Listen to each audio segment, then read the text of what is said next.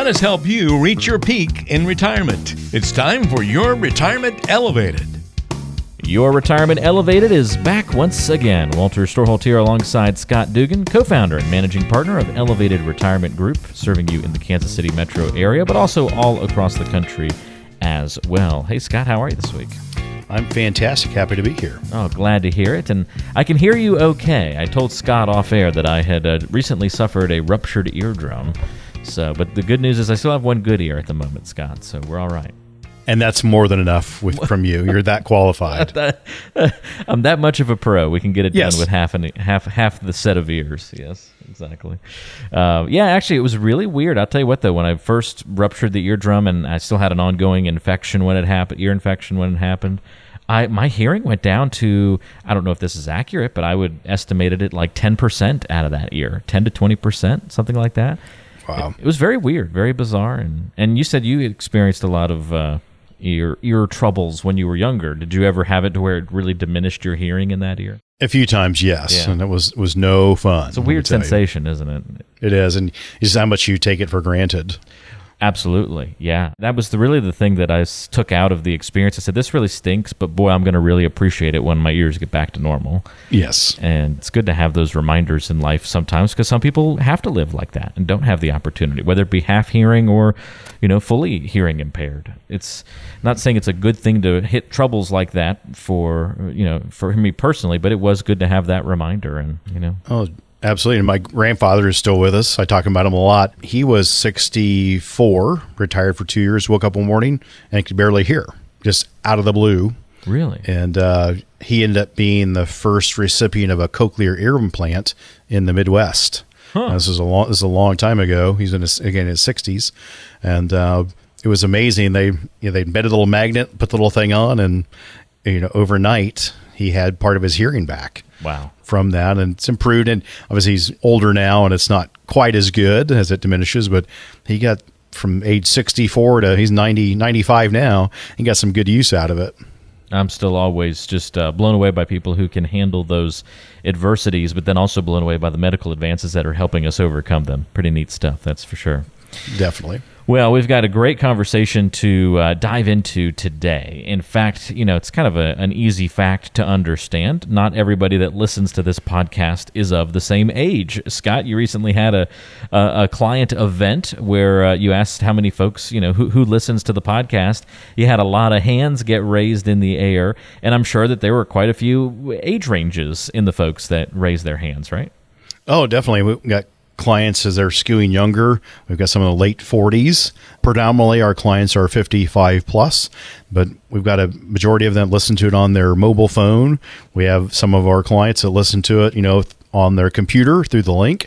So yeah, no matter whatever access point they have, they seem to enjoy it. And I, I enjoy doing this podcast and uh, enjoy having you as the, the host. And I'm glad it's making an impact and we'll continue to do it as long as we're making a difference. So we have physical evidence based on who raised their hands that supports the fact that there were uh, wide ranges of ages listening to the show. So, given that, we wanted to take the time on today's program and talk about uh, really kind of the nine different ages, the nine important ages that should spark something in your financial life. Spark some action or spark some thought, kind of serve as a milestone or a marker that you need to do something at that age related to your finances. So, we're going to walk you through a couple of these different important ages, and I have a feeling we'll hit some of these ages that you are either at right now or approaching in the near future.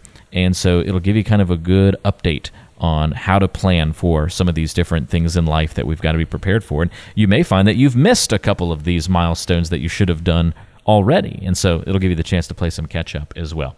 So we're going to start things off at age one. No, no, I'm kidding. We're going to start at age 50. What needs to be done or what should we be thinking about, Scott, at age 50? So, first of all, each type of retirement benefit has a different eligibility age, and your age plays a big role in how much you can expect to receive from example like your social security and what you need to do to avoid retirement account penalties. So remembering all these factors is important. And so at age 50, it's a great age because being at age 50, you can ramp up your retirement account contributions.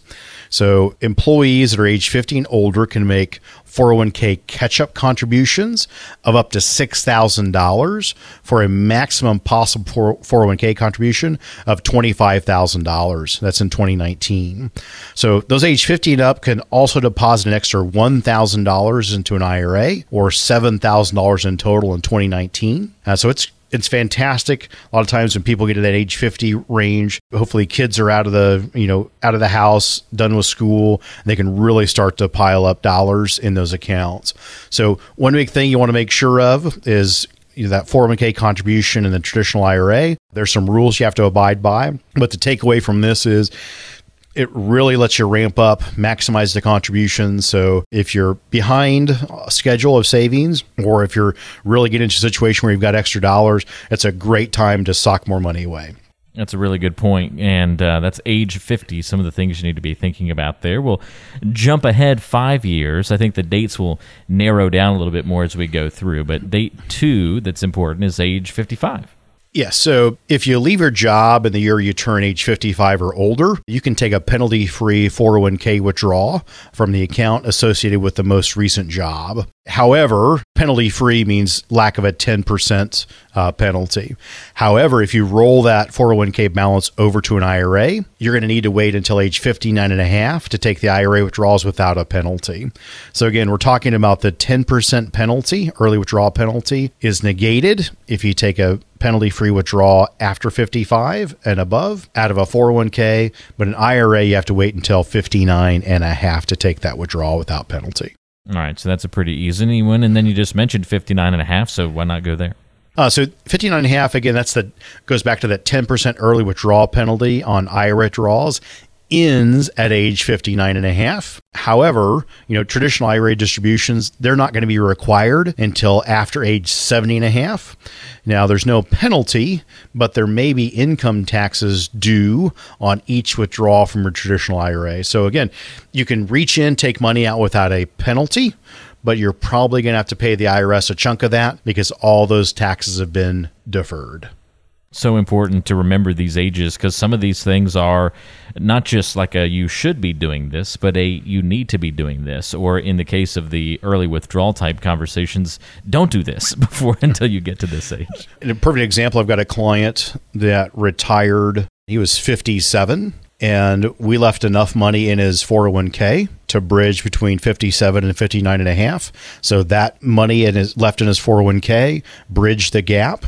We rolled everything else over to the ira so at 59 and a half the 401k will be spent down. We'll switch to the ira dollars. No penalty. We just had to pay taxes on it. All right. So so far we've hit uh, we've made it through the 50s we're into age 62 now and so 62, this is really about being the first time that you can collect a Social Security benefit for normal reasons, not meaning end stage renal disease, things like that. And so you can take your benefit at 62. However, those benefits are going to be reduced if you begin taking payments at this age. Why? Because it's all based on your life expectancy. So if you take it at 62 instead of 67, you're going to get about a 30% per month reduction in your benefit because the Social Security Administration says, hey, we're going to have to pay you longer. We're going to start earlier. So we're going to start with a lower benefit because we're potentially going to, pay you for longer yes, you can access those benefits at 62, but it may or may not be in your best interest to start them at that time. And so 62, you can Social Security. Now 65 is a important milestone for a lot of folks. Healthcare is a big issue right now and it's a factor that's determining when people can retire. Because if you're going, if you've got a job where your health care is paid for, it could be a big ticket I know if you've got to pay that out of your own pocket. So when you get to 65, you know, that's when your Medicare eligibility starts. You can enroll in Medicare during a seven month period that begins three months before the month you turn 65, the month you turn 65, and then three months after. And so if you're going to be retired, leaving your job, and you're going to go on to Medicare, you can apply for that Medicare Part A and B at age 65. And then obviously you're going to want to look at the idea of are you going to have a Medicare supplement or are you going to have a Medicare Part D, which is prescription drugs? Again, all those things need to be combined, uh, but 65 would be the first time you get eligibility for Medicare. All important ages up to 65, and then we start getting into the real fun at 66 and 67, Scott. Yeah, so the next three ages are really all about Social Security. So we talked about age 62, which is the first time you can take Social Security. Age 66, uh, that's the age that baby boomers born between 1943 and 1954 qualify for their full Social Security benefit, which is age 66. That's also called your full retirement amount or your FRA. Right. And so, again, that'll be the first time where you get an unreduced benefit. If you take it earlier than that, 62 to 66 in this example, you're just going to get less money. Age 67, that's the Social Security full retirement age for workers born in 1960 or later. Side note millennials and younger generations need to wait until age 67 to qualify for their Social Security benefit. Uh, I'm included in that group of folks. I was born in 1973. In age 70, that is the latest age you can delay uh, your Social Security benefit. So if you wait till 70, you, know, you can boost your Social Security payment if you delay it until that point if you read the information on it, your Social Security payment increases by 8% for each year you wait to start your payments. So after age 70, there's no additional benefit to wait. So sign up. Uh, you want to be able to get that benefit coming to you. And so, Social Security, I'll kind of wrap it up this way. Age 60 is when you can start. Age 70 is the longest you can wait. Your sweet spot on how to optimize your Social Security is going to be somewhere in between there. And it's all going to be dependent on your income plan, what you need to fill your income gap. All those things need to be factored in and then you can help decide when to take Social Security. Our last age is 70 and a half. And if you're listening to this one, most of you know what this is. That's people age 70 and a half and older are no longer eligible to get a tax deduction for contributing to a traditional IRA. Instead, those folks have to start taking money out of their 401ks and traditional IRAs and pay the resulting income tax bill. So remember, those accounts grew tax deferred. You got a tax reduction when you put those dollars in. Those money has grown tax deferred. And now the IRS is saying, hey, we let you take this ride, but now you need to start taking it out and put it back into the system. So you've got to go through what we call a tax transition. Meaning, we've got to take the money out, pay the taxes, and we get to spend what is left. Okay, because a, a million dollar IRA, is it really a million dollars? Well, the answer is probably not because there's deferred taxation that has to be paid by you, the owner, the spouse that inherits it, or the kids or grandkids that inherit. There's that tax liability continues on with that account. And they are serious about that required minimum distribution seven and a half. Because if you don't take out the right amount of money, there's a penalty. And that penalty is stiff because it's 50% of the amount you didn't take out.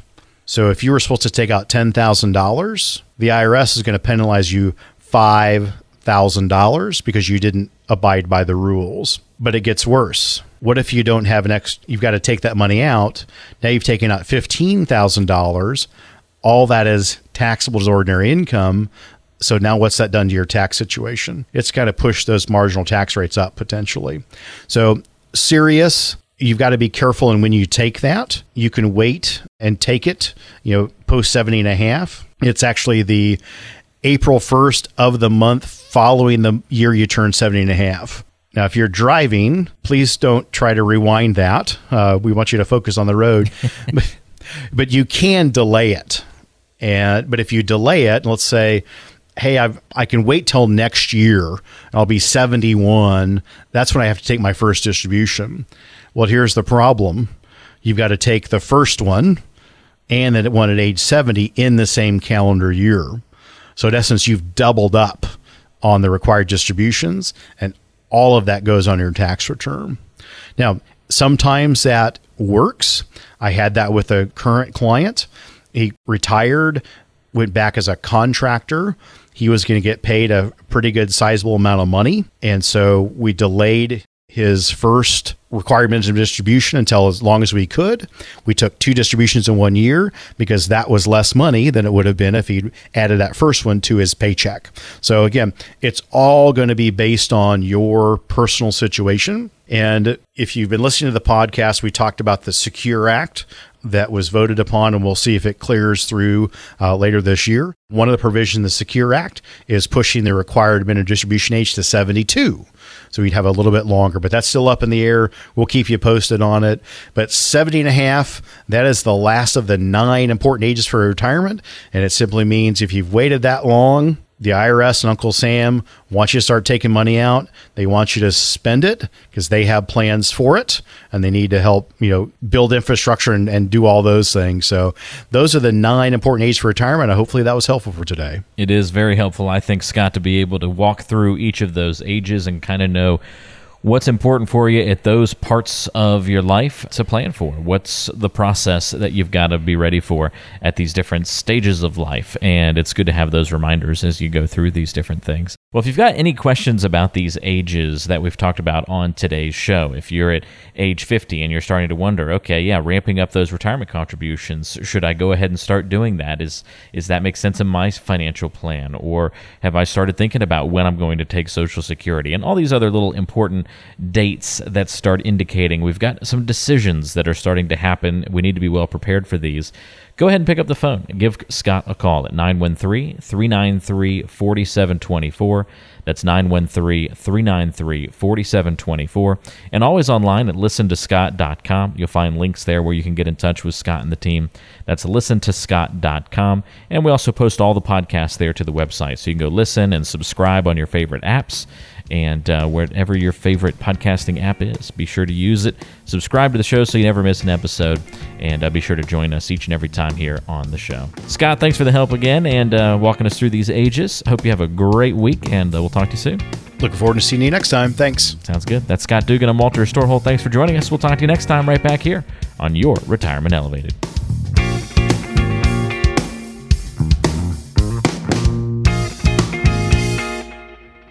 Investment advisory services offered through Elevated Capital Advisors LLC, an SEC registered investment advisor.